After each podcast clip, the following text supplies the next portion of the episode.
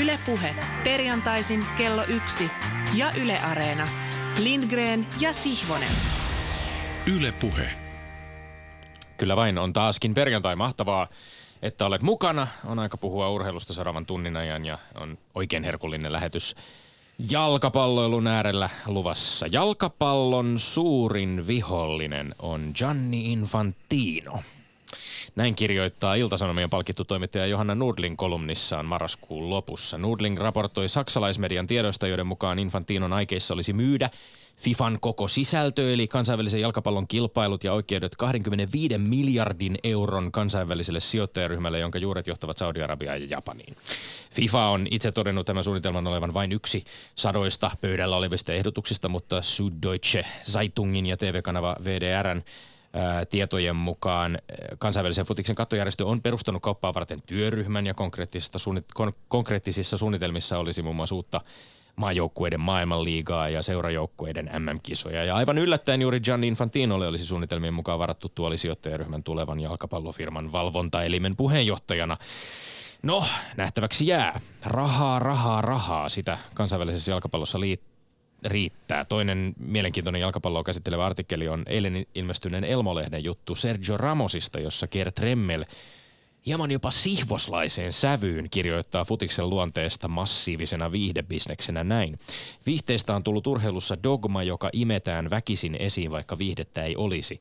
Peli voi olla parhaimmillaan viihdettä, mutta usein peli on vain peli. Kun se ei riitä, ympäristön on tehtävä pelistä viihdettä.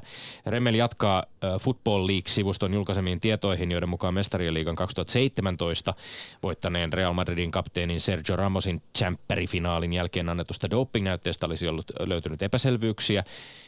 Ja edelleen Gerd Remmel kirjoittaa Euroopan jalkapalloliitto UEFA on eurooppalainen lajin ylin kattoorganisaatio ja vallankäyttäjä, joka puhuu ja kampanjoi näyttävästi pienempien epäkohtien kitkemiseksi jalkapallosta ja moittii Remel moittii sitten UEFA siitä, että Ramosin doping-epäselvyydet on tuupattu suljettuun mappiin ja toivottu, ettei kukaan aukaisisi sitä. Football League on raportoinut myöskin tapauksesta, jossa Ramos on vastoin varan sääntöjä käynyt suihkussa ennen dopingnäytteen antamista ja toisesta keisistä, jossa sitten Realin harjoituksissa joukkueen oma lääkäri olisi puuttunut varan dopingtestaukseen ja ja hoitanut sen osittain itse.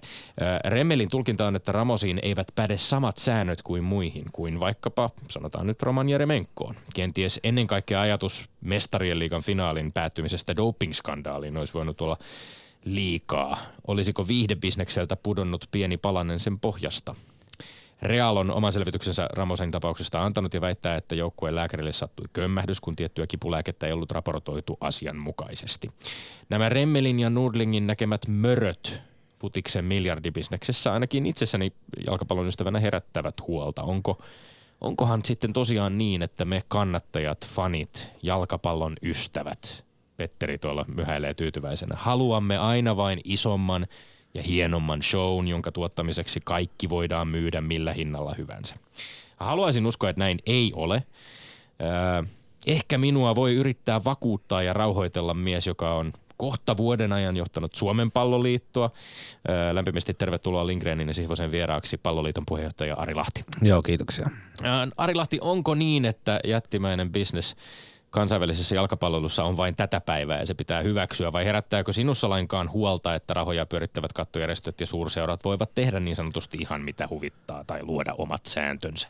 No jalkapallosta on tullut aika mittava bisnes, että niin UEFA kuin FIFAnkin puitteissa niin nämä isot kisat on, on sitten Champions Leaguea tai Euro-lopputurnauksia tai World Cupia – niistä on tullut tosi iso ja mittava bisnes ja tietenkin me nähdään myöskin seurajoukkuetasolla, että siellä on, siellä on niin kuin rahaa pyörii paljon, mutta ehkä, ehkä tuossa nyt mitä itse on tämän 11 kuukauden aikana pyörinyt tuolla FIFAn ja erityisesti UEFan puitteissa, niin siellä on kyllä ruvettu asettamaan kyseenalaiseksi sitä, että, että pitäisikö meidän kysyä, että minkä takia jalkapallo on tällä hetkellä maailman suurin ja Euroopan suurin urheilulaji mitkä on ne arvot, mitkä sitä ohjaa. Et ei, se, ei se varmaan niin ole, että raha sitä pelkästään ohjaa, vaan kyllä siellä on, me kaikki tiedetään, että siellä on paljon syvempiä asioita ja tämä on mun mielestä aika hyvin tuotu esille, että erityisesti toi, itse asiassa Englannin jalkapalloliiton puheenjohtaja Greg Clark on ottanut tämän, tämän tota esille aika voimakkaasti ja mun mielestä se on erittäin hyvä ja kannatettava suunta, koska – tavallaan sellaisella puhtaudella ja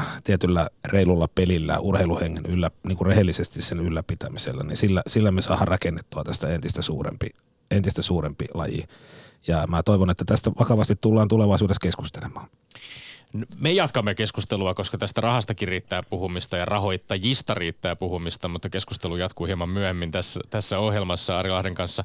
Me olemme luoneet ainakin näihin perjantaipäiviin omat sääntömme ja sen jälkeen ripustautuneet niihin joidenkin mielestä kenties liiankin tiukasti.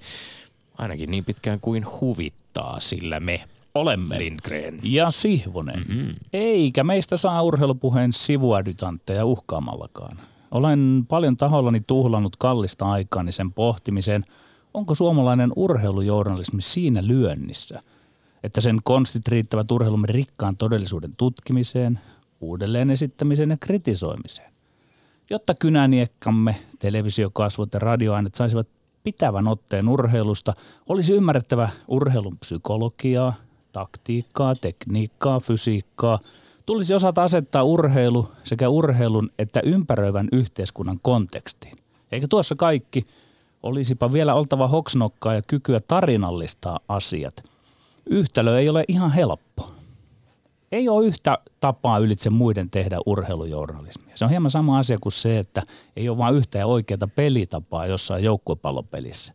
Tärkeintä on osata se oma pelitapansa tai urheilujournalistinen otteensa paremmin kuin muut – Tosin mä oon saanut kynsilleni tuosta, kun sanon paremmin kuin muut. Ei kuulemma, ja siellä vastapuolella on kokonainen komitea. Ei kuulemma pitäisi verrata, saati komentoida toisten tekemisiä.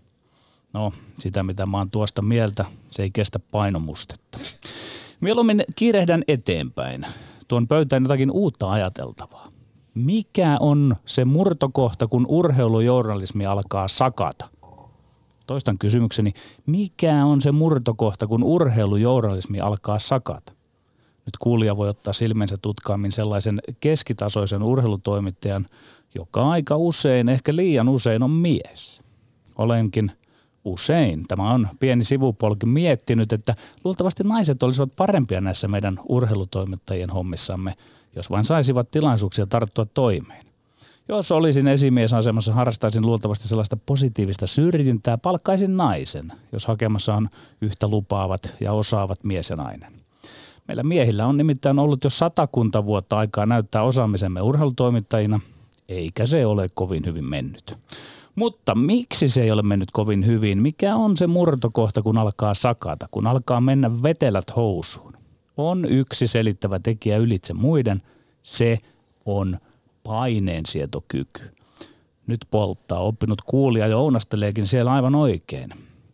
Mitä erinomainen urheilija, mitä hyvä valmentaja, mitä lajijohtaja tai taitava seurapomo tekee, kun tulee tappio tai jopa tappiokierre? He sietävät. Siinä on se sana. He sietävät. Olen kirjoittanut tuon sanan tänne oikein kursiivilla. Sietävät. Mutta mitä tekee urheilutoimittaja? Hän kääntää takkinsa, pelastaa nahkansa, selittelee. Ja sitten kun tätä sattuu kohdalle riittävän usein, urheilutoimittajasta tulee eräänlainen salvukukko. Tiedätte, hän ei ole enää teknisesti ilmaisten palleja. Ja hän alkaa jo lähtökohtaisesti tehdä työtä, joka on siellä jossain turvallisessa välimaastossa sijaitsevaa vesivelliä. Kun tiukka tarkastelu, siitä tehdyt johtopäätökset, ehkä jopa ennustukset tai kova kritiikki meneekin urheilutoimittajalta pieleen on selvää, että se on kova henkilökohtainen tappio. Siitä toimittaja usein kuulee urheilijoilta ja valmentajilta ennen muuta kannattajilta. Ja joka tapauksessa toimittajalle, jos ei muuta, hieman hymähdellään, naureskellaan. Hyväksi urheilijaksi, valmentajaksi, urheilujohtajaksi tai urheilutoimijaksi muutoin kasvaa vain, jos oppii sietämään tappion tuskaa. Ei saa olla kuin tuuliviiri voittojen ja tappioiden kanssa. Pitää säilyttää ryhti, seistä selkä suorana ja leuka pystyssä. Toki on olemassa sellaistakin urheilutoimittamiseen liittyvää työtä, jossa vain raportoidaan kliinisesti voitosta tai tappiosta. Leijona hävisi EHTllä Tsekille voittomaalin laukauskilpailun jälkeen maaleen 4-3. Andre Hakulinen nakutti tehot 1 plus 0. Tuo kehnosti imitoimani robottiääni viittasi siihen, että arvioni mukaan tulevaisuudessa valtaosa siitä urheilujournalismista, jonka suhde voittoihin ja tappioihin on noin kliininen, raportoiva, tulee häviämään ihmisiltä, se siirtyy roboteille. Ja kun oikein urheilufilosofiseksi ryhdyn kaikessa sekä rahvaan että ammattilaisten urheilupuessa on kuten urheilussakin lopulta kyse voittamisesta ja häviämisestä. Jokaisen, joka on tekemisissä urheilun kanssa, kannattaa tarkkailla itseään ja pitää yllä sisäistä puhetta siitä, mikä on oma suhde häviämiseen, mikä voittamiseen. Silloin ollaan paitsi urheilu myös urheilupuheen ytimessä. Se urheiluymmärryksen aste, jossa voitot ja tappiot menettävät merkityksensä, on varattu sitten vain harvalukuiselle urheilueliitin aivan terävimmälle kärjelle. Siinä urheiluelämä näyttäytyy pelkkänä toiston mestarin Andy Warholin Warholilaisena toistona. Toistona, josta seuraa pelkästään tyhjyys. Mutta ei siitä sen enempää. Se olisi vain minun ja kaikkein valittuneimman kuulijan urheiluakateemisen salaseuran dialogi. No, täällä meillä tänään on taas luvassa yhdelle voitto, toiselle tappio. Juhliiko voittoa tuo sänkykamarikatseinen Tomi Helsinkiläinen vai alkaako tältä puolen kenttää kirja? Katkeako tappioputki, joka on vienyt hieman jo yöuniakin? Yleisradio on lähettänyt meille seuraavat aiheet väiteltäviksi. Aiheet, johon kuhunkin on 180 sekuntia mylleröintiaikaa ja sitten se alistetaan valtiotieteen lisensiaatti Ari Lahden tuomaroitavaksi. Aiheet. Yksi. Joukkuevoimisteluvalmentaja Titta Heikkilä on ehdolla urheilutoimittajain liiton vuoden valmentajaksi. Olisiko kovaa arvostelua valmennusmetodeistaan saanut Heikkilä pitänyt jättää pois ehdokoslistalta? Kyllä vai ei? Kaksi. Lauri Markkasen NBA-seura Chicago Bullsin pelaajien kerrotaan suunnitelleen harjoitusten boikotoimista ilmaistakseen tyytymättömyytensä uuteen päävalmentajansa Jim Boyleniin. Olisiko pelaajilla ollut perusteet mielenilmaisu, il? Kyllä vai ei? Ja sitten kolmas. Manchester Cityn tähtipelaaja Raheem Sterling joutui rasistisen solvausten kohteeksi Chelsea-ottelussa ja on syyttänyt tapahtuneen jälkeen englantilaismedia asenteellisesta rasismia lisäävästä uutisoinnista. Onko media osaltaan vastuussa rasismista futistadioneilla? Kyllä vai ei? Ollaanko siellä valmiita, Tom? Joo, näitä mietin, näitä sun epiteettejä, mi- miten ne aina jotenkin kumpuakin tuolta jostain sä- sän- sänkykamareista. Se on kummallista hommaa. Mutta kummallista hommaa on nyt tämä väittely. Koitetaan Nimittäin päästä, täällä, koitetaan päästä vähän ihon alle, joo. ihon alle jo valmiiksi. Joo. Ensimmäinen väite.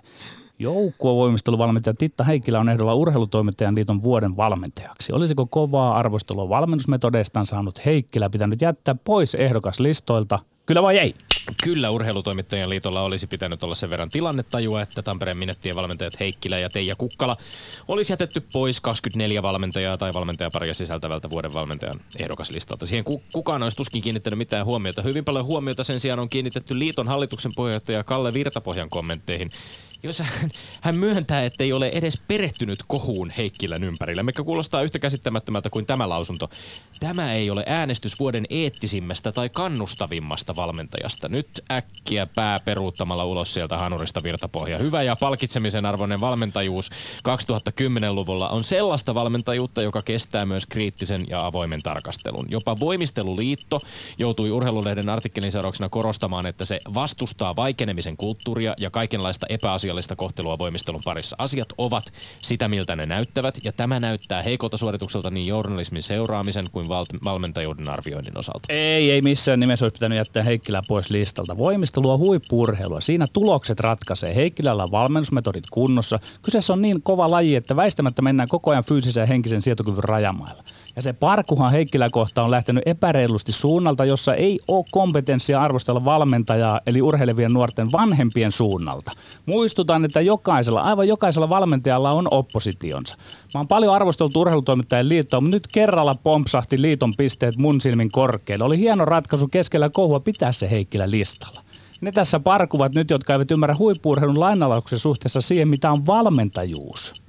Sun mielestä on pel- pelkästään kyse vanhempien parusta. Ei ole esimerkiksi kyse siitä, mitä, mitä Titta Heikkilän valmennuksen alaiset ovat, ovat myöskin kommentoineet hänen metodeistaan. Tai siitä, Niin, mitä, on tai tämä siitä, ikuinen mitä, keskustelu. Tai siitä, mitä Tämä on tämä totesin ikuinen keskustelu. esimerkiksi. Sehän voimist- Voimisteluliitto tuskin olisi reagoinut tähän artikkeliin, artikkeliin millään lailla, ellei olisi jotain tulta siellä, missä on Var, savuakin. varmasti, varmasti ei ole ikinä tuota, aina siellä on jotain ongelmaa, kun tämmöistä tulee ilmi, mutta se ei tarkoita sitä, että voitaisiin viedä siltä valmentajuudelta se arvo pois, että kun hän on vienyt ne menestykseen, ne urheilijansa, että häntä ei otettaisi tälle listalle nyt sen takia. Voidaan, totta kai voidaan. Siis pitää Ai olla voidaan myöskin, ottaa pitää, listalle? Pitää olla perillä. Pi, pitää olla myöskin perillä siitä, minkälaista julkistelua käs, keskus, julkista keskustelua käydään siitä. Mut voidaanko vai ei voida ottaa val, listalle? Milloin valmentajuus ylittää? Johon mä sanoin, että olisi pitänyt tiputtaa tältä listalta pois. Hyvä. Ei, ei, siis siinä on musta mitään epäselvää ja mun mielestä on hämmästyttävää, että urheilutoimittajan liiton puheenjohtaja myöntää julkisesti, että ei oikeastaan edes seuraa urheilumediaa.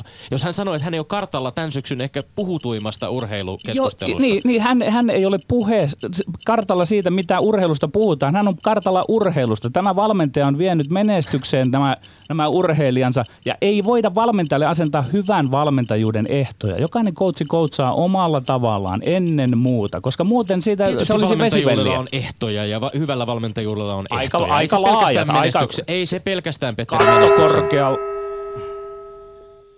No niin. Toiseen väitteeseen lähdemme, tai aiheeseen, joka kuuluu Lauri Markkasen NBA-seura Chicago Bullsin pelaajien kerrotaan suunnitelleen harjoitusten boikotoimista ilmaistakseen tyytymättömyytensä uuteen päävalmentajansa Jim Boylenin. Olisiko pelaajilla ollut perusteet mielenilmaukseensa, kyllä vai ei? Kyllä jälleen kerran. Pelaajilla oli täydet perusteet lähteä poikotoimaan harjoituksia ilmasta tyytymättömyytensä Boyleniin. Mä sanoisin jopa, että vähän ihmetyttää se, että Suomessa on uutisoitu Lauri Markkaselle tämmöistä vähän sankarinomaista sovittelijan viittaa, koska hän onnistui yhdessä Robin Lopezin kanssa estämään muiden pelaajien kapina-aikeet. Toki tämän sovittelun seurauksena pelaajathan oikeastaan sai tahtonsa läpi, eli murskatappion perään määrä- määrättyjä treenejä ei pidetty, vaan pidettiinkin keskusteluja pelaajien ja valmentajien kesken. No uusi päävalmentaja Boylen oli päättänyt näyttää joukkueelle kaapin paikan viime viikonloppuna ottelussa Boston Celticsia vastaan hyvin omituisella tavalla. Hän penkitti kaikki avauspelaajat pian kolmannen, kolmannen neljänneksen alettua. Ja seurauksena oli se, seurahistorian pahin tappio, minkä päälle Boylen oli vielä päättänyt, sit media, on vielä päättänyt mediassa tuuppia pelaajan bussin alle heikkojen otteiden seurauksena. Mä en takuulla tiedä, miten NBAn kriisijoukkueen peräsimeen tartutaan Petteri uutena päävalmentajana, mutta tiedän kyllä, että näin sitä ei ainakaan tehdä. Ei, ei todellakaan ollut perusteita mielenilmaisuun. Tarvittiin Lauri-niminen nuori mies Suomesta ja Euroopasta tottu, topu, toppuuttamaan hienohelmaisia tähtikultin poispilaamia joukkuekavereitaan. Se, että Chicago Bullsin pelaajat ovat NBAn heikoimpaa aineesta. Se, että heillä ei peli kulje. Se, että heidän osin osaamattomuutensa johti entisen päävalmentajan potkuihin. Että tilalle jouduttiin nimenomaan entinen apuvalmentaja. Ei oikeuta pelaajia minkäänlaiseen boikottiin. Päinvastoin nyt pitäisi pelata kaikkensa tälle mainekkaalle logolle antaa. Uutta pääskäskiä Jim Boylen, häntä voi sanoa, että hän on vanhan liiton coachi. Hän valmentaa niin kuin hän valmentaa. Olisi ollut kaikkien aikojen farsi, jos nämä herrat miljonäärit olisi järjestäneet boikotin, jonka aikeuttajia he ovat tavallaan itse. NBA on muuttunut sarjaksi, jossa pelaajat on heikosti valmennettavissa, toisin kuin vaikkapa maailman parhaat ja kalleimmat futaajat. Nyt oltiin sillä rajalla, jonka yli meneminen olisi ollut liikaa. Mä nostan hattuani nuorelle herra Lauri Markkaselle. Heikompaa aineesta, siis tämmöistä kokoomusnuorten sosiaalidarvinistista retoriikkaa, kun sinä jo alat viljelemään urheilusta puhuessa. Minä tein sen selväksi, että tässä joukkueessa on siellä hyviäkin pelaajia, kuten tämä Markkanen, joka nyt sitten otti tässä hyvää johtajuutta ja näytti, että ja Laurihan ihmetteli, että hän ei ole ikinä törmännyt tällaiseen, niin hän pisti sen pelin poikki. Tämä on, Hienosti. tämä on ihan kummallista mielikuvien levittelemistä. Ja siis Boylenhan itse teki uutena coachina viikko, viikon oltuaan suunnilleen pestissä tai alle viikon eh, järkyttävän halventavan tempun pelaajia kohtaan. Hei, kerro Tommi, miten pitäisi valmentaa nyt? penkittää Joo, koko- aha. No, äh, s- sä et tiedä, että tämä on niin sanottu faux pas. Tämä on niin sanottu siis äärimmäisen loukkaava temppu, jo- jolla valmentaja itse asiassa niin kuin näyttää, että Niin. hän ei arvosta pelaajia, Ei, koska hän ei vaan hän, hän haluaa toisen- muuttaa sitä kurssia nyt. Hän on kenties huomannut jo sanotaan jo viime kaudella ja tällä kaudella jotain löysyyttä siinä, niin hän ottaa nyt, mä, mä oon itse ollut vähän ton tyylisessä tilanteessa joskus, kun mä apuvalmentajan hyppäsin siihen päävalmentajaksi, niin mä olin tehnyt sen johtopäätöksen, että tämä on ollut tämmöistä löysää sakkia. Niin nyt, sille, nyt se pannaan kuriin. Eli- tässä, on, tässä on tapahtunut niin, ja Lauri Markkanen kyllä ymmärtää sitä, että näin pitää tehdä. Eli sinä Boylenilaisittain olet nyt niinku päättänyt, että tässä on kyse vain tällaisesta helmahe... Minä otan tuon epiteetin vastaan, joka... Poilelilainen epiteetti tässä kohtaa mielelläni, koska hän on pistänyt sen kuriin nyt, mutta ajattele NBAtä, kun se on sitä tähtikulttia, tässä niin tässä olisi menty mitään. liian pitkälle, jos nyt pelaajat ei tule työpaikalle. Sorry. Joo. No niin, ylty, ylty. Kolmas väite. Manchester Cityn tähtipelaaja Raheem Sterling joutui rasististen solvausten kohteeksi Chelsea-ottelussa ja on syyttänyt tapahtuneen jälkeen englantilaismediaa asenteellisesta rasismia lisäävästä uutisoinnista. Onko media osaltaan vastuussa rasismista foodistadioneilla, kyllä vai ei? Kyllä media aivan huomaamattakin lietsoo toisintaa ja vahvistaa rasistisia stereotypioita. Mä nostan hattuun niin Sterlingille kuin häntä tukeneelle Englannin jalkapallon pelaajayhdistykselle siitä, että tiedotusvälineet on nostettu myös tikunnokkaan tätä ongelmaa käsiteltäessä, käsiteltäessä, koska yksittäisiä urpoja on aina ollut, tulee aina varmasti olemaan, tulee olemaan kaduilla ja futistadioneilla. Mutta medialla on vastuu siitä, millaisia mielikuvia se luo pelaajista. Sterling nosti osuvasti esiin Daily Mail-lehden kaksi juttua vertailakseen, miten media käsittelee kahta nuorta Manchester Cityn pelaajaa, joista toinen on, on tummaihoinen, toinen valkoihoinen. Yhtä soimattiin törsäilystä yli kahden miljoonan punnan talokauppoihin ennen kuin oli ollut edes valioliigapelin avauksessa. Ja sitten toisen kerrottiin hyvin neutraalisti ostaneen äidilleen talon samalla parin miljoonan hinnalla. Medialla on päivänselvä vastuu uutisoida urheilijoista samojen standardien mukaan ihonväriin, uskontoon, sukupuoleen tai muihin eroihin katsomatta, eikä se nyky, nykyisellään läheskään aina kanna tuota vastuuta. Ei ole valitettavasti on sanottava, ei ole media vastuussa rasismista futistadioneilla. Media on kyllä osa vastuussa yhteiskunnallisesta rasismista Englannissa ja kaikkialla maailmassa. Mä haluan nyt sanoa Tommi suunit puhtaaksi. Ei se ole median syy, että fanit ovat ymmärtäneet urheilun väärin. Tommi, te fanit olette syyllisiä. Tehän käytte kuumana pelin aikana. Miksi? Peli on leikkiä. Sama media vaikuttaa niihin ihmisiin, jotka käyvät rockkonserteissa, taidenäyttelyssä, teatterissa niin edelleen. Ei niissä huudella rasistisia solvauksia. Monet muut urheilijat kannattavat typeryksiä. Aikuisia miehiä ja ottavat tosissaan, häpeäisivät. Ja sitten siinä käy niin kuin on varoittanut, kun siellä ollaan katsomoissa käsittämättömän tunteen vallassa. Kaikki urheiluihmisten poliittiset kannanotot julistukset, hyvät ja pahat sellaiset, vaan radikalisoivat sitä soppaa. Siksi ja ovelat poliitikot, ne lietsoo ja käyttää urheilua hyväkseen identiteettipolitiikallaan, kun sen katsomoissa monet ihmiset ovat alentuneesti syyntakeisia. On näköalattomuutta syyttää mediaa tästä. Tästä ei saa mitään otetta. Media on siis vastuussa rasismista yhteiskunnassa, Kyllä. mutta jotenkin ei kuitenkaan ei, ei, ei siinä määrin, se on koska, vähän eri asia. Niin se on eri asia sinun mielestä, koska vain mm. tässä ympäristössä sinun mielestäsi aikuisista miehistä, Petteri, siellä on muuten naisiakin siellä futistadioneilla. Niin, yhtäkkiä mutta tuleekin, on, yhtäkkiä niin. tuleekin lapsia mm. ja heitä voi vain syyttää siitä, mitä täällä tapahtuu. Tomi, nyt täytyy muistaa Me... sitten se Saanko sanoa vai sano Ei, kerro ihmeessä. Joo, niin, kato, nyt täytyy muistaa? ottaa myös sekin, että ei voida mediaan syyttää, kun tämä Daily Mail, sehän on konservatiivinen, paiko rasistisia asenteita viljevä lehti, niin nyt ei, ei heitetä edes koko mediaan sitten siinä, vaan... Tämä on ihan niin. hyvä pointti, tämä on mm. ihan hyvä pointti. On erilaisia medin edustajia ja siis totta kai tällainen, tämä kuuluu, kuuluu niin kuin tavallaan sen keltaisen Joo. lehdistön osastoon, joka, joka varmasti niin kuin tekee tietyllä mm. tavalla, mutta mut heillä on näkyvää urheiluuutisointia ja mun mielestä on äärimmäisen tärkeää, että Sterling ei pelkästään keskittynyt siihen, että mitä jotkut urpot siellä stadionilla on huudellut, vaan mistä se johtuu? Mistä johtuu, että futaajia käsitellään heidän ihon värisen perusteella se, eri tavalla? Niin, niin se, on hy, se on hyvä yritys, mutta nyt mä tämän tapauksen osalta ymmärsin vihdoin sen, että kun urheilu on sinänsä semmoista vastakkainasettelua, niin tavallaan sitten kun politiikassa vaikka ottaisiin hyviä kantoja, niin sitten siellä urheilun sisällä ne kannattaa, että ne on niin kovan Tässä tunteen vallassa, niin ne mä... lähtee hyödyntämään.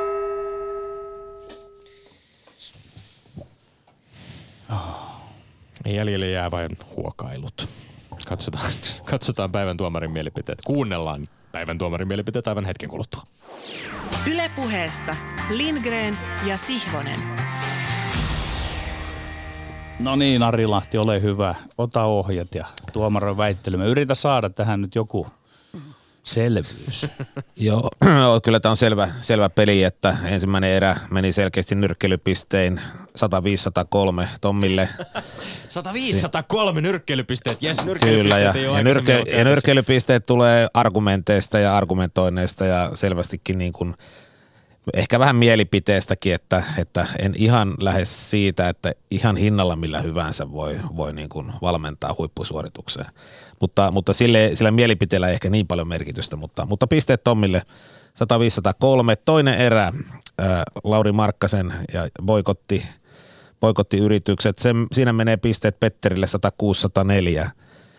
oli, oli hyvät argumentit ja, ja mä oon tietenkin aika voimakkaasti sitä mieltä, että pelaajat ei todellakaan valitse valmentajansa, vaan valmentaja valmentaa ja pelaajat pelaa ja niille maksetaan siitä. Se oli, se oli Petterin pisteet, eli kahden erän jälkeen tiukka tasapeli, mutta kolmas erä Sterling Media siinä menee pisteet selvästi 105-103 Petterille ja, ja, ja tässä tota, niin, perusteena se, että siinä oli hyvin argumentoitu oli, oli jopa hy, hienosti poimittu tämä yksittäinen media, että yhden, yhden median takia ei saa leimata koko media, mediakuntaa ja, ja tota, näin ollen erävoitto 2-1 Petteri voitti. Nyt, nyt Kiitoksia. tuli. Nyt pitäisi osata elää tämän voiton kanssa, niin kuin tuossa alkujuonnossani sanoin, mutta että kyllä kiitoksia. Tämä oli, tämä oli hyvä tuomarinti. Otan mielelläni vastaan. Ne oli vielä tarka. Fistpumpit pöydän toisella puolella herättävät jo pieniä epäilyksiä. Mä rupesin miettimään, että pitääkö tässä nyt ruveta, ruveta ynnäilemään 105 ja 106 ja 105, mutta ei siihen ollut tarvetta, kyllä tämä meni selkeästi. Ja, ja Petteri katkaisee näin ollen pienen semmoisen tappion luisun, Uhuh. joka tässä on ollut meneillään. Sekin, sekin tulee tietysti varmasti tarpeeseen. Öö, monia aiheita olisi näistä kolmesta, joista, joista jatko, jatkokeskustelujakin mielellään ö, käytäisiin. Tässähän taas lähestytään tuota ensi vuoden al- alun ö, urheilugaalaa, jolloin, jolloin urheilutoimittajan liitto ja, ja mm, heidän äänestyksensä pääsevät jälleen kerran varmaan taas näihin uudemmankin kerran näihin meidän väittelyihin. Ja sitten aina on myöskin sitä pohdintaa käydään siitä, että minkälainen tässä ylipäänsä urheilutoimittajien liitto on. Aika suuri määrä jäseniä, siihen liittoon kuuluvia jäseniä eh, herättää usein sen kysymyksen, että onko Suomessa edes näin paljon urheilutoimittajia. Ähm, mielenkiinnolla odotamme, minkälaisia tässä kävi tä- tästä aiheesta keskusteltaessa tuolla Twitterissä sosiaalisessa mediassa huomasin äh, viikon aikana, että kävi ilmi, että aika monia sellaisia ihan korkean profiilinkin urheilutoimittajia kyllä löytyy tästä maasta, jotka eivät liittoon kuulu, eivätkä äänestyksiin osallistu. Miten Petteri sinä, sinä olet pitkän linjan toimittaja? Oletko- Minä, oletko minä olen yksi, yksinäinen susi. Minä en, en kuulu Yks- mihinkään. Yksinäinen susi, joka ei kuulu mihinkään. Mutta kaventaa siis tilannetta joka tapauksessa nyt Onko se 11.7? 11.7, kyllä. Kyllä, kyllä. Joulutauolle tulet vielä surupuserossa joka tapauksessa Jostain siirtymään, piti mutta- päästä tölväsemään, mutta, mutta ei se mitään. Mutta ero voi kaventua vielä ihan merkittävästi. Kiitämme Ari Lahtea. Mielenkiintoista historian ensimmäisestä nyrkkeilypisteen suoritetusta tuomaroinnista. Tämä oli mahtavaa. Suhosen Ape yritti jotain tähän suuntaan, mutta ei noin tyylikkäästi. Silloin puhuttiin jää. prosenteista. Nytkin, nytkin, nytkin saatiin mielenkiintoinen tulkinta. Mahtavaa. Kiitos ja äh, jatkamme keskustelua. Yle Puhe. No niin, Ari Lahti, oliko se ensimmäisen vai toisen kerran, kun sijoitit rahaa kupsiin ja sinun kerrotaan luonnehtinen syntynyttä tilannetta niin, että se on pikkupojan unelma. Mistä sinun kohdallasi on pohjimmiltaan kyse siinä, kun tahdot olla mukana huippuurheilussa omistajana ja johtajana? No kyllä siinä on varmaan ehkä kaksi semmoista keskeistä asiaa ja toinen niistä on tämä pikkupojan unelma, että mä oon lukenut niitä boostereita silloin 70-luvulla ja, ja lukenut Benni Kultajalasta ja sieltä on jäänyt sellainen urheilukipinä ja seurannut sitä ihan koko, koko elämäni oikeastaan, mitä, mitä muistan. Ja en ollut itse niin hyvä jalkapallon pelaaja ja, ja, ja Kuopiossa, Kuopiossa ja siellä Savossa kun vartuin, niin totesin, että mun on ehkä parempi lukea läksyjä kuin mennä pelaamaan palloa. Ja, ja näin ollen se tavallaan tapa osallistua urheiluun sitten jäi kytemään ja nyt kun pystyi sitten tavallaan tuon kupsin ympärillä siihen tarttumaan sitten tuossa 2000-luvun alussa, niin, niin tota, se oli erittäin mieluisaa. Se oli se ensimmäinen syy, se on se pikkupojan unelma. Toinen, toinen tärkeä asia on tietenkin se, että se on mulle semmoista kotiseututyötä, että, että mun on aika vaikea ajatella, että mä muuhun seuraan sijoittaisin kuin Kuopion palloseuraan. Se liittyy siihen, että mä haluan tehdä, haluan tehdä hyvää sille Itä-Suomelle ja, ja tota, Kuopiolle ja, ja, ja siinä mielessä tämä satsaus on ollut, ollut myöskin niin kuin sydämen asia. Niin viihdeohjelma Villikortti esitti tuossa taannoin semmoisen näkemyksen, että miksei ihmeessä äh, FC Lahti? Sehän olisi ollut. Mutta joo, kotiseuturakkaus. Ö, No kotiseuturakkaus voi laajemmin tietysti, se voi käsittää tietysti myöskin ö, koskevan koko Suomea ja suomalaista jalkapalloilua. Sä olet nyt toiminut pian vuoden semmoiset noin y- 11 kuukautta palloliiton puheenjohtajana. Avaa hieman tähän astista aikaasi puheenjohtajana, kun ensimmäinen vuosi alkaa olla päätöksessä. Mitkä on toistaiseksi tältä ajanjaksolta sellaiset tärkeimmät opetukset, joita olet uudessa pestissä saanut? No sellaisia asioita, mitä mä oon oppinut oikeastaan uutta. Mulla on kuitenkin parikymmentä vuotta takana tätä jalkapallohistoriaa tässä, tässä seurajohtajana ja Veikkausliikan puheenjohtajana ja hallituksen jäsenenä, niin ehkä se, mitä mä oon oppinut itse eniten, niin ehkä tuota kansainvälistä puolta, että mä en ole sitä, mä en ole kokenut tämä UEFA FIFA-maailmaa ja, ja se on tietenkin ollut, ollut aika mielenkiintoista siinä mielessä, kun ajatellaan, että siinä on aika paljon mystiikkaa ja puhutaan rahasta ja mä itse teen tätä normaalityötä sitten kuitenkin pitkälti rahas, rahasta tai rahan, rahan ympärillä pyörin, niin, niin tota, se tietenkin kiinnosti tosi kovasti ja, ja tota, on ollut, on ollut, se on ollut ehkä, ehkä niin kuin sellaisena niin kuin oppi, oppimisena, mutta sitten jos miettii, että mikä tässä on niin kuin itsellä ollut ehkä päällimmäisenä ää, niin kuin tavoitteena, niin tietenkin silloin kun mut valittiin tähän hommaan, niin myöskin siunattiin tämä niin sanottu Seurojen palloliitto hanke, joka on käytännössä tämmöinen, tämmöinen tota iso organisaatiotoimintamalli, muun uudistus tuota, palloliitossa, niin sen hallituksen puheenjohtajana mulla on tietysti tärkein tehtävä oikeastaan ollut varmistaa, että se menee, menee sitten läpi sellaisena, kun tota, tuo liittokokous on sen päättänyt. Niin tämä on eh, isoin hallinnollinen organisatorinen muutos aikoihin suomalaisessa jalkapallossa tapahtu, tapahtunut tosiaan tämän puheenjohtajavuotisen aikana ja, ja, ja, ja tota, pitkään valmisteltu Sarojen palloliiton uudistus. Tavoitteena hallintorakenteiden keventäminen, entistä tehokkaampi jalkapalloseurojen palveleminen kaikessa toiminnassa. Ja sen, eh, tämä on se, sitä edeltänyttä historiaan siirrettyä hallintorakentelmaa äh, piireineen on kutsuttu mediassa muun muassa tällaisia määritelmiä löytyy kuin saarin aikainen päätöksentekojärjestelmä sekä oma suosikkini kafkamainen hallintahimmeli. Ö, olet, olet mukana tämän Seurojen palloliittokehityshankkeen ohjausryhmässä, johon kuuluu sinun lisäksesi kahdeksan muuta jäsentä. Ö, onko tämä hanke nyt edennyt odotusten mukaisesti? Miten, miten isosta asiasta sinun mielestäsi suomalaiselle futikselle tässä on kyse ja, ja mitä se konkreettisesti tarkoittaa? No, no kyllä, me, kyllä tässä on niin kuin organisatorisesti ehkä, ehkä suurin asia, mitä on tapahtunut sataan vuoteen, että nyt me käytännössä niin kuin tehostetaan sitä hallintoa, tuodaan se aidosti se organisaation rakenne sieltä saarin ajalta nykyaikaan, että – mä ymmärrän, että silloin kun palloliitto on perustettu, niin tieto ei ole kulkenut Suomessa kovin hyvin ja meillä on sen takia pitänyt olla se kymmenen piiriä ja sitten on ollut vielä tämä keskuspalloliitto ja meillä on ollut tähän päivään saakka tänäänkin meillä on töissä siis 11 eri paikassa ihmisiä töissä, joita kutsutaan nimellä palloliitto. Meillä on 11 taloushallintoa, meillä on 11 hallitusta. Se on niin aivan järkyttävä määrä ja mä niin ajattelin, että no jalkapallon kannalta se paras juttu, mitä tässä tapahtuu, on se, että me, me siirretään resursseja toisen sanoen rahaa sieltä hallinnosta mm. lähemmäksi kenttää. Ja sen pitäisi näkyä sitten vähän pidemmällä aikavälillä myöskin siinä, että tämä meidän tämä jalkapallon tämä osaaminen ja, ja sen, sen meidän kauan perään kuuluttava menestys, niin sekin, sekin alkaisi pikkuhiljaa sieltä nousta. Ja, ja on taka, tapahtunut aika paljon uusia rekrytointeja myöskin sitten seurauksena, koska on tullut uudenlaisia pestejä myöskin. M- millä tavalla näet, että näissä rekrytoinneissa nyt on, on onnistuttu? No me ollaan nyt tehty niinku semmoiset niinku avainrekrytoinnit tavallaan, että siellä on, siellä on, se on, se on tota, tehty mun on nyt vaikea lähteä niihin oikeastaan sillä lailla kommentoimaan yksittäisiä onnistumisia tai epäonnistumisia. Mun mielestä me on edetty sen mukaan, mitä on pitänyt ja, ja tota, sitten noin niin kuin hallituksen näkökulmasta, niin tietenkin tärkeä rekrytointi on, on, on pääsihteeri ja Marko Casagrande siinä jatkaa ja, ja hän, hän, hänellä on niin kuin vankkumaton hallituksen tuki.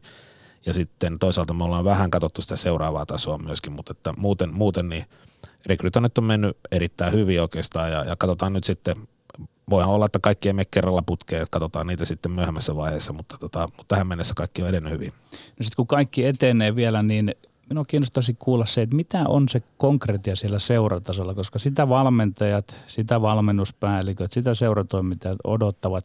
Miten vaikka sen oman kupsisi kautta sitä tavallaan kuvaisit, että mikä siellä sitten muuttuu, kun se menee niin kuin sen pitää mielestäsi mennä?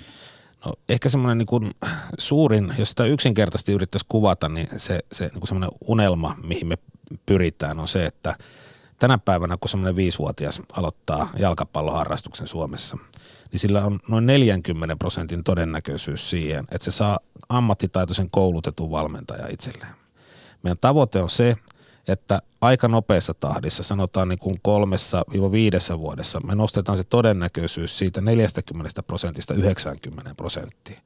Eli että, että me saadaan sitä valmennusosaamista nimenomaan siihen nyt satsata ja sitä saadaan sinne seuratasolle ja sitä saadaan sinne ihan siihen, ihan siihen aloittavaan jalkapalloilijaan, että me saadaan, saadaan niin kuin se valmennuksen taso nostettua mahdollisimman nopeasti ja siihen me laitetaan nyt rahaa ja resursseja. Haluaisin vielä palata siihen omaan valintaasi puheenjohtajaksi, joka tapahtui yksinkertaisella enemmistöllä tammikuussa palloliiton liittokokouksessa. Sait puheenjohtajavaalissa 52 ääntä, eli yhdeksän enemmän kuin ehdolla ollut vihreiden ex-puheenjohtaja Ville Niinistö, joka sai 43 ääntä. Tulevaisuustutkija Mika Aaltonen keräsi neljä ääntä. Minkälainen linjaus omasta mielestäsi oli palloliitolta valita sinut Kuopio, Kuopion palloseuran pääomistajana tunnettu pankkiiri valtakunnallisesti tunnetun poliitikon sijaan luotsaamaan suomalaisen jalkapallon korkeinta järjestöä. Puhuit jo rahasta ja, ja siitä, miten se näyttäytyy esimerkiksi tässä osana kansainvälisesti tätä lajia. Mutta on, on, onko tämä niin palloliitolta tavallaan linjaveto siihen, että mitä ollaan haettu? No siihen on tietenkin mun, aika vaikea ottaa kantaa, että onko tämä mitä haettu. Sitten, sitten katsotaan nyt kun seuraavat vaalit tulee, että, että tota, niin on, onko, onko, ollaanko tyytyväisiä oltu. Tota, mun mielestä ehkä siinä oli, oli tota, vastakkain erittäin kokenut pätevä poliitikko, myöskin, myöskin omalla tavallaan jalkapalloihminen ja, ja, ja jalkapallotuntija – sitten ehkä meikäläisen, meikäläisen sitten se vahvuus oli siinä, että mä tunnen kuitenkin tämän, tämän, tämän jalkapallon.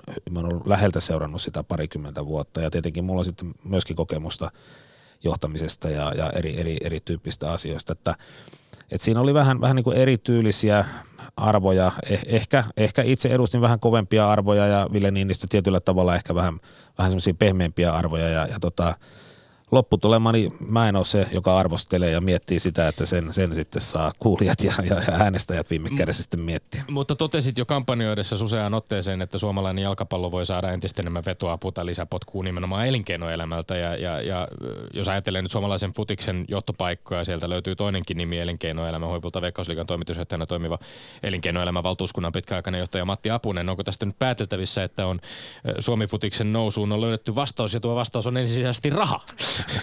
No en, e, en tiedä, mä oikeastaan, mun täytyy, tässä mun täytyy palata tonne siis vuosia vähän taaksepäin, kun mä olin edellisen kerran ehdolla 2000, oliko se 12 tai 13 ja tota, silloin mä sanoin ja silloinkin puhuin rahasta ja puhuin resursseista ja mä sanoin, että suomalaisen jalkapallon menestyksen suurin este on se, että meillä on ihan liian vähän pääomia ja, ja resursseja käytettävissä – tämän, tämän lajin ympärille. Ja se näkyy niin kuin siinä jo, että niin kuin meidän seurat ei voi hyvin ja seuralla on hankaluuksia palkata tarpeeksi osaavia ihmisiä.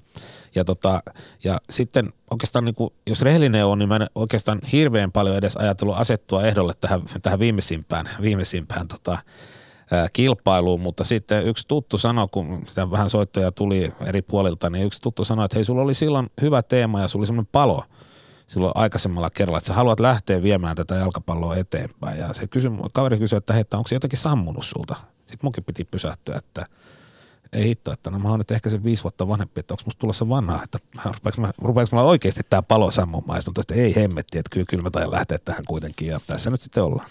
No sinä olet ollut nyt sanojesi mittainen mies, jos julkisuutta on uskominen, että olet saanut kerättyä sinne aikamoisia resursseja, summia, puhutaan ihan miljoonista, mutta entäs nyt sitten, kun niitä miljoonia on, niin millä tavalla sinä ja esikuntasi lähdette niitä sitten niin kuin viemään sinne alaspäin? Onko siinä joitakin periaatteita? Kenelle annetaan, kenelle ei anneta? Mihin painotetaan?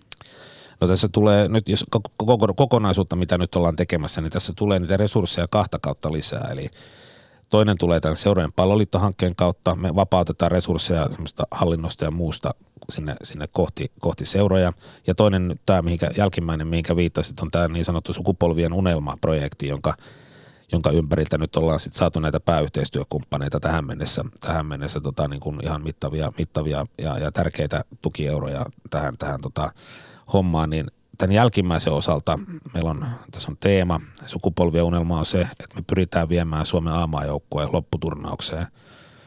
Nyt on neljän vuoden pätkä kahdet karsinat, eli Euro 2020 ja sitten Qatar 2022. Koitetaan niin kuin tosissaan ja idea on se, että se, se mitä raha sen puitteissa tulee, noin, noin tavoitteena noin 8 miljoonaa euroa, niin se käytetään puoliksi sillä lailla, että neljä miljoonaa neljän vuoden aikana A-maajoukkueen ja alle 21-vuotiaiden maa, maajoukkueen niin olosuhteiden ja, ja, ja toiminnan parantamiseen. Ja sitten toinen puoli, toinen neljä miljoonaa sit siltä varalta, että se unelma ei vielä toteudu nyt tässä näiden kahden karsintojen aikana, niin käytetään sitten rakentamaan sitä pohjaa. Eli, eli se menee sitten tänne ruohonjuuritasolle, tyttöihin, poikiin, nuorempiin maajoukkueisiin näin poispäin. Eli, eli siinä mielessä niin kuin – en, en ole yrittänytkään myydä sellaista ideaa, että nyt varmasti päästään kisoihin, vaan että, että me rakennetaan unelmaa ja, ja se unelmahan ei kuole mihinkään, vaikkei kahteen kaksissa karsinoissa päästäkään lopputurnaukseen, vaan päinvastoin se unelma voimistuu. Ja mä uskon, että tämä on semmoinen positiivinen kierre, mikä nyt saadaan toivottavasti aikaa jalkapallo ja sitten tämmöisen suomalaisen elinkeinoelämän välille. Ja toivottavasti lopputulema on hyvä. Yle Puhe. Niin, niin pakko jäädä kiinni vielä tähän sukupolvien unelmaan hieman. Siinä on sen yhteydessä, sen julkaisun yhteydessä on, on julkaistu myöskin tämmöinen video, jossa, jossa kuvataan tätä huuhkajien matkaa.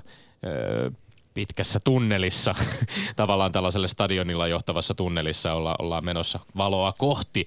Ja, ja tavallaan mietin omaa ensireaktiota tähän sukupolvien unelmaan, se oli vähän kahtiajakoinen, koska tavallaan on tämmöisestä romanttisesta, kauniista, vähän avoimestakin asiasta ö, kyse, mutta sitten toisaalta siihen niin kuin lastautuu aikamoinen paine myöskin tällaisten menneiden sukupolvien ö, musertuneet unelmat ja haaveet. Oma isäni ei koskaan päässyt näkemään Suomen selviämistä jalkapallon arvokisaan Öm, sinun ideoimasi projekti, tämä sukupolvien unelma, ja, ja, ja tässä käytiin jo näitä rahan yksityiskohtia, tarkoitus kerätä kahdeksalta yhteistyökumppanilta neljän vuoden aikana kahdeksan miljoonaa euroa läpi, mutta jos unohdetaan se toteutus ja rahoituksen yksityiskohdat, niin, niin miten, miten kuvaisit tätä ihan puhtaasti ideatasolla vielä? Mistä on kyse sukupolvien unelmassa? No se on, se on tota, kerron sen tarinan, miten se syntyi, niin se ehkä kuvaa siitä kaikkein parhaiten. Eli, eli nyt kun se puheenjohtajavaali, siis mun puheenjohtajavaali käytiin ja sitten mä olin siinä puhunut tästä uudenlaisen sillan rakentamisesta elinkeinoelämän ja jalka, suomalaisen jalkapallon välille, niin tietenkin sitten kun mut valittiin, niin rupesin miettimään, että mitä sitä nyt tehdään sitten. Ja mä itse uskon aika voimakkaasti tarinoiden voimaa ja, ja mä olin mukana tuossa, tuossa tota, keräämässä yksityisen rahan tähän Aku Louhimiehen tuntematon sotilaselokuvaan, joka oli kuitenkin aika ennätyksellinen varankeräysoperaatio siinä sarjassa ja siinä oli voimakas tunneside, mihinkä sitten nämä rahoittajat lähti mukaan. Ja sitten mä mietin tätä, tätä suomalaista jalkapalloa ja mä menin niin kuin itse omassa elämässäni taakse tuonne 1972 vuoteen, jolloin mä olin 9-vuotias ja mietin, että mitä sen pikkupojan mielessä silloin pyöri. Ja silloin oli kolme mahdotonta asiaa. Yksi oli se, että voittaako Suomi ikinä jääkiekossa M-mitalia. Toinen asia oli, että voittaako, voiko ikinä Suomi voittaa Euroviisuja, saatikka järjestää niitä sitten, vaikka voittaisikin niin sitten Suomessa.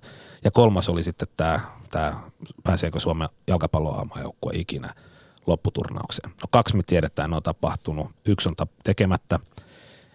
Tuntuu vähän niin kuin vaikealta, miten siitä, suku, su, miten siitä saadaan sitä painolastista positiivinen juttu, mihinkä yritykset lähti tarttumaan. Niin sitten yhtenä aamuna mä heräsin ja mä totesin, että sehän pitää kääntää toisin päin – Eli se, mikä se painolasti on, mitä äsken kuvasit, on itse asiassa unelma.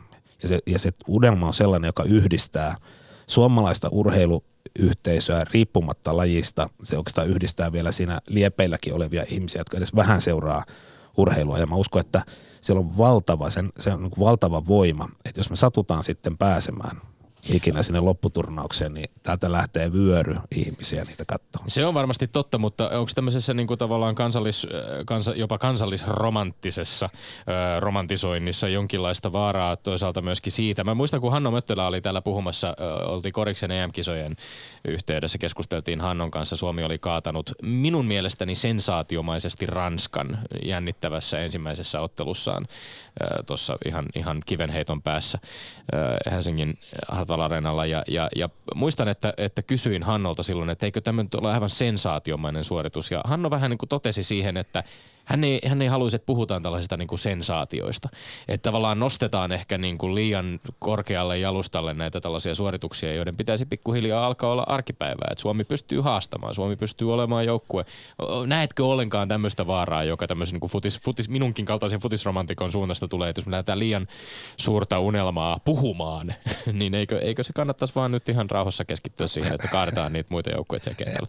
No, ei, ei, tota, ei, mä, mä oon vähän eri mieltä aidosti, että, että mä uskon, että pitää olla tavoitteita, pelaajilla pitää olla tavoitteita, valmentajilla pitää olla tavoitteita. Tämä video, mistä, mis, mihin viittasit, mikä tehtiin vähän niin kuin teaseriksi tavallaan noille yrityksille, niin mä näytin sen ensimmäisen kerran aamajoukkueen pelaajille päivää ennen ensimmäistä kansojen liigaottelua, Unkarin maaottelua Tampereella ja kerroin, että nyt – nyt me ollaan tekemässä sellaista, että me haetaan tähän teille tukea ja idea on se, että kun me ei voida ostaa pelaajia tonne maajoukkueeseen, niin meidän pitää yrittää tehdä kaikkemme sen ulkopuolella. Ja tavoite siinä on se, että kun siinä pelaajatunnelissa kulkee se Suomen kaveri ja sitten se Saksan kaveri vierekkäin, niin pitää sen suomalaisen kaverin mielessä pitää olla semmoinen tunne, että vitsi, me ollaan tehty muuten kaikkemme. Et mekin ollaan tultu tänne yksityiskoneella ja me ollaan, meillä on huoltojoukot yhtä suuret kuin Saksalla ja meillä on kaikki kunnossa, että nyt se on niin kuin meistä kiinni. Ja silloin mä enemmänkin niin kuin ajattelen niin, että kun niillä on se unelma, me tehdään se niin kuin johtona selväksi, että tonne me halutaan ja tässä on niin kuin hirveä tuki muualta ja sanotaan, että sun tarvitsee tehdä vaan se sun osas, että sun ei tarvitse lähteä sadan metrin juoksuu 10 metriä takamatkalta, vaan sä lähdet ihan samalta viivalta kuin se kaverikin. Niin, niin mä uskon, että silloin nimenomaan vapautetaan se joukkue pelaamaan niin kuin sillä lailla, kuin mitä ne osaa.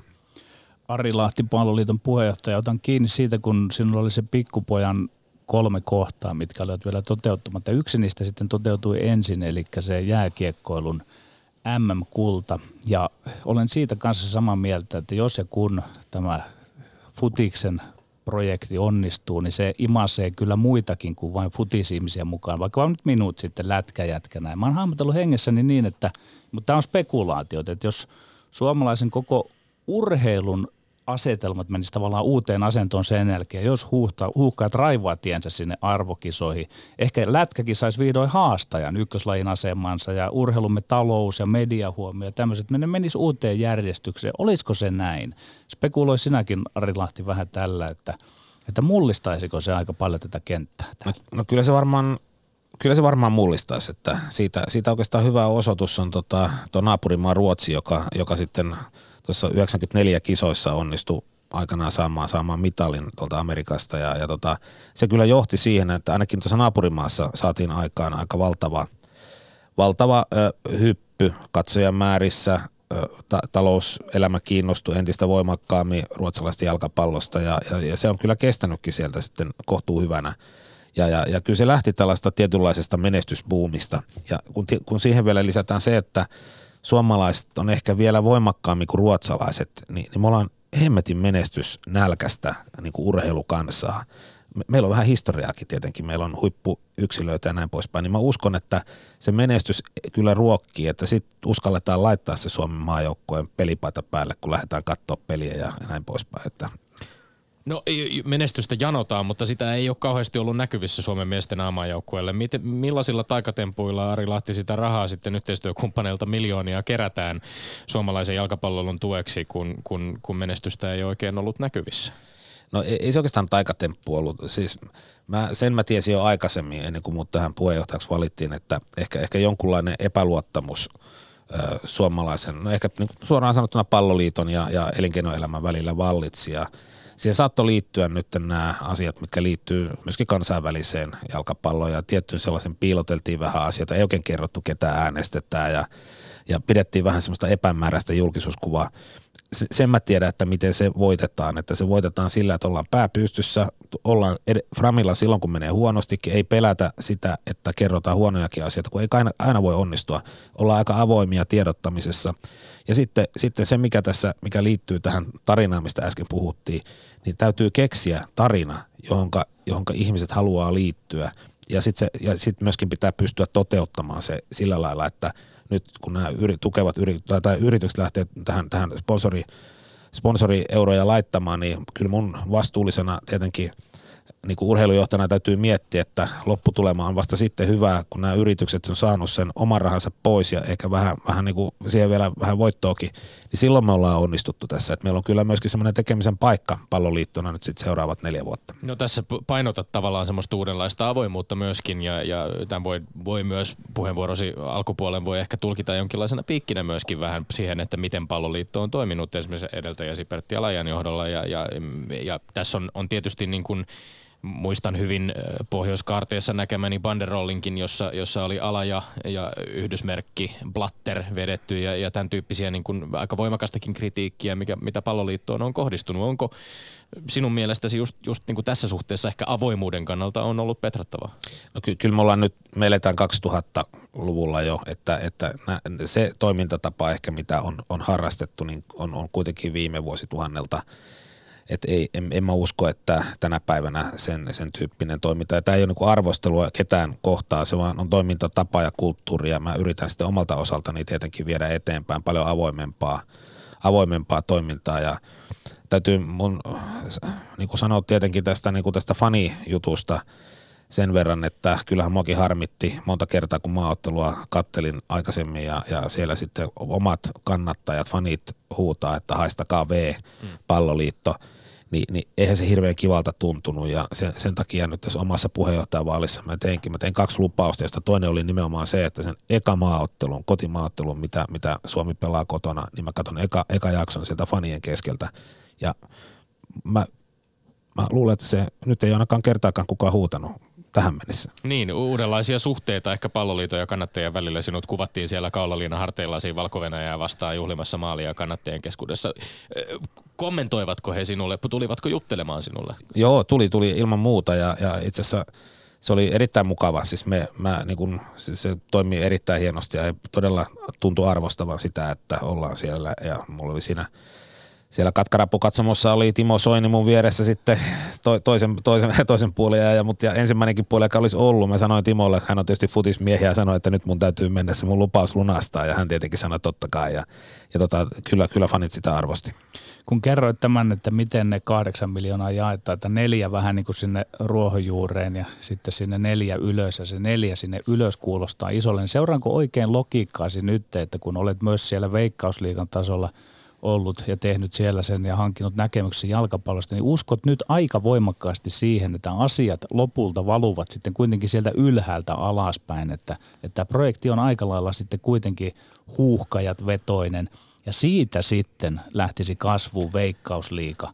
Ja sitten Veikkausliikan alla on tietysti tätä junioritoimintaa, mutta onko se joku tämän tyylinen tämä se on, sinun ajatuksesi? Se on nimenomaan tämä. Eli ei, ei tätä tehdä niin kuin, ei, ei se idea ole huippujalkapallo tässä tässä on, tässä, on, tässä on kysymys koko kansan liikuttamisesta ja pikkupojille ja tytöille ihanteiden luomisesta ja, ja sitä, sitä menestystä, joka, joka sitten kannustaa siihen liikuntaan. Eli, eli mä, mä oon aina uskonut tässä nyt, mitä nyt on parikymmentä vuotta ollut mukana, niin että, että sen esikuvion merkitys on äärimmäisen tärkeä sen lajin hyvinvoinnille. Ja nyt tässä pyritään tekemään esikuvia – nyt tässä tapauksessa tässä projektissa huuhkajista, että me päästään sinne lopputurnaukseen ja se aivan varmasti valuu alaspäin. Niin ja eli niin, että Kupsin omistajana, johtajana aikoinaan toivoit, että kun tulisi sieltä huuhkajilta nyt tavallaan myös sitä vetoapua, että, että muulla konstilla oikeastaan niin veikkausliika ei tule koskaan lähentelemään jääkiekon liikan, sanotaan vaikka niin kuin taloudellista resurssia? No en mä nyt ihan, tohon, tohon nyt ihan allekirjoita ihan näiltä istumilta sitä, mutta,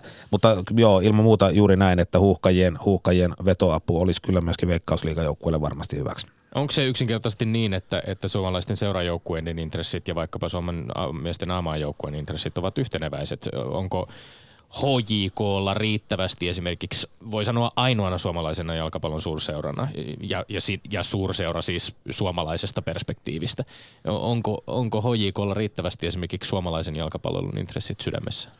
Kyllä, ainakin se mitä mä nyt näen tässä, niin kun on nähnyt Veikkausliikan puitteissa, niin kyllä on, on aivan selvää, että nämä Veikkausliikan joukkueet ja, ja, ja huuhkajat on, on, on kyllä siinä mielessä y, niin yhteisellä tavoitteella liikkeelle. Kaikki ymmärtää, että se kansainvälisen menestyksen saaminen tulee, tulee tota niin, satamaan kaikkien jalkapalloharrastajien ja, ja näiden, myöskin näiden huippuseurojen laariin. Yle Puhe.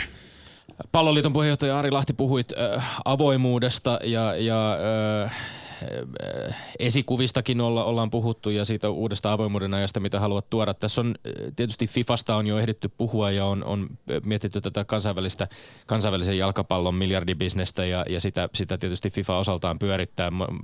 Moni futisfani lienee jo kuopannut toiveet siitä, että FIFA löytäisi jonkinlaisen moraalisen selkärangan ja siitäisi umpikorruptoituneen prosessin seurauksena Katarille myönnetyn lopputurnauksen, MM-lopputurnauksen muualle. No, näin ei todennäköisesti tule tosiaankaan tapahtua ja vielä ei tiedetä, pelaako Suomi Katarin mm mutta se tiedetään, että tammikuussa hukkajat leireilee tässä maassa ja kohtaa siellä harjoitusmaaottelussa Ruotsin ja Islannin ja tätä päätöstä on kritisoitu aika voimakkaasti suomalaismediassa. Muun muassa futistoimittaja Saku-Pekka Sundelinin kommentti ISS Iltasanomissa oli otsikoitu Huhkajien leirimatka Katariin on karmea oma maali. Puheenjohtaja Ari Lahti, onko leirimatka Katariin sovitettavissa yhteen palloliiton oman arvopohjan kanssa?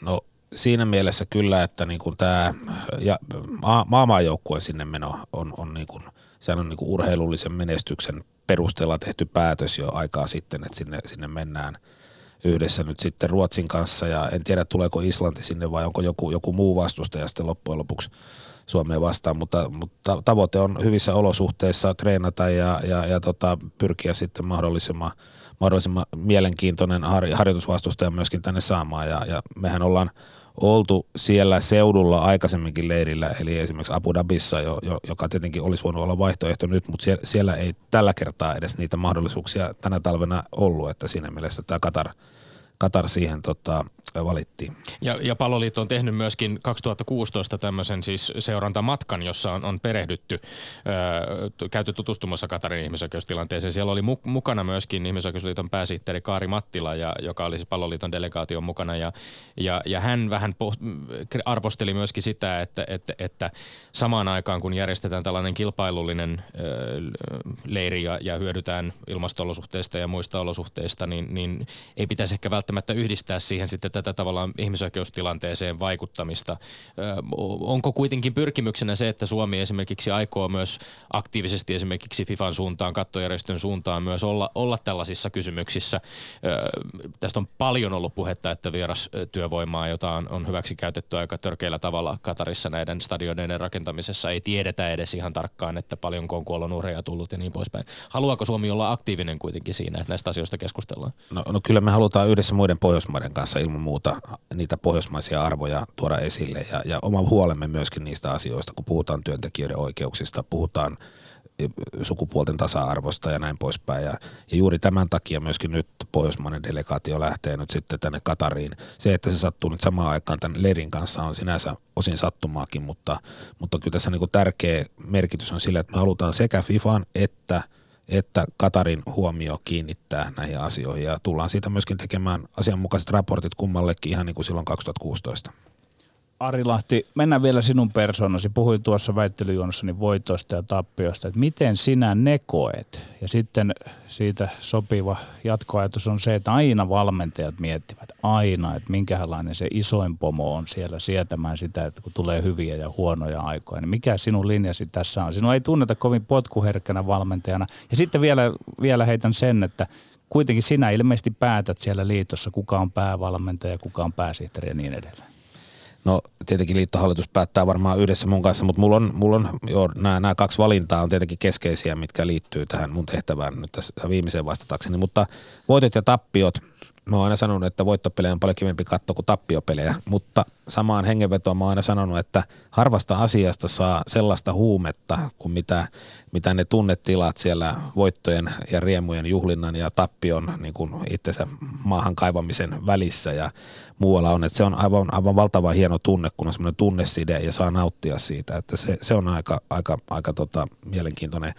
Mä oon aika hyvä sietämään tappioita myöskin. Mä oon ehkä, ehkä silleen niin kuin kohtuullisen – analyyttinen ja, ja, ja ymmärrän, että urheiluun kuuluu voitot ja tappiot ja, ja semmoinen meuhkaaminen ei ehkä sitten ole, ole mun, mun niin kuin laji, vaan se on enemmän analyyttisempi ote. Olet ollut selvästi hyvä se, sietämään myöskin taloudellisia tappioita, mikä futikseen liittyy. runsas vuosi sitten Helsingin Sanomissa kirjoitettiin sinun sijoittaneen 15 vuodessa arviolta noin 5 miljoonaa euroa Kuopion pallosarjaa ja, ja tota, kauppalehdelle totesit vuonna 2016, etteivät tappiot voi olla nykytasolla enää pitkään. Suomalaisiin futisseuroihin investoiminen niiden mesenoiminen ei vaikuta järin houkuttelevalta liiketoiminnalta. Vie, vielä viimeinen kysymys Ari Lahti, näetkö, että tulevaisuudessa se voisi sitä jopa olla? No ei ihan lähitulevaisuudessa, sanotaan nyt näin, mutta tota, joo, on se, se on aika rankka, rankka reki sillä lailla taloudellisesti ajatellen vedet, vedättäväksi ja, ja tota, kun se leikki lähtee, niin täytyy tietää sitten ne omat, omat kipurajat, että että, että kyllä mä oon yrittänyt ihan tarkasti myöskin ne miettiä ja, ja, tota, ja toistaiseksi nyt ainakin on ihan, ihan hyvällä mielellä ollut mukana siinä. Lämmin kiitos vierailusta palloliiton puheenjohtaja Ari Lahti. Kiitoksia. Ja sitten Tommi Lindgrenin maineikkaat urheiluterveiset. Tähän olisi voinut kiittää salibändin maailmanmestareita tai olisi voinut päävalmentaja Petteri Nykky on muuten tänään kanavalla kylässä myöskin urheiluperjantaissa. Tai olisi voinut kiittää tennisjuniori Otto Virtasen hienoa voittoa junioreiden epävirallisessa MM-turnauksessa Miamiissa tai kenties uimareidemme suoritukseen. Mutta lähetetään kuitenkin terkut Eva Wallströmille, josta tulee viikonloppuna kautta aikoin toinen suomalaisnyrkkeilijä, joka on otellut legendaarisessa New Yorkin Madison Square Gardenissa. Poistamme hammassuojuksemme ja toivotamme Malmströmille onnea ja menestystä. Me olemme Linkri ja Sihvonen. Pysykää tyylikkäänä. Kansi kiinni ja kuulemiin. Ylepuhe perjantaisin kello yksi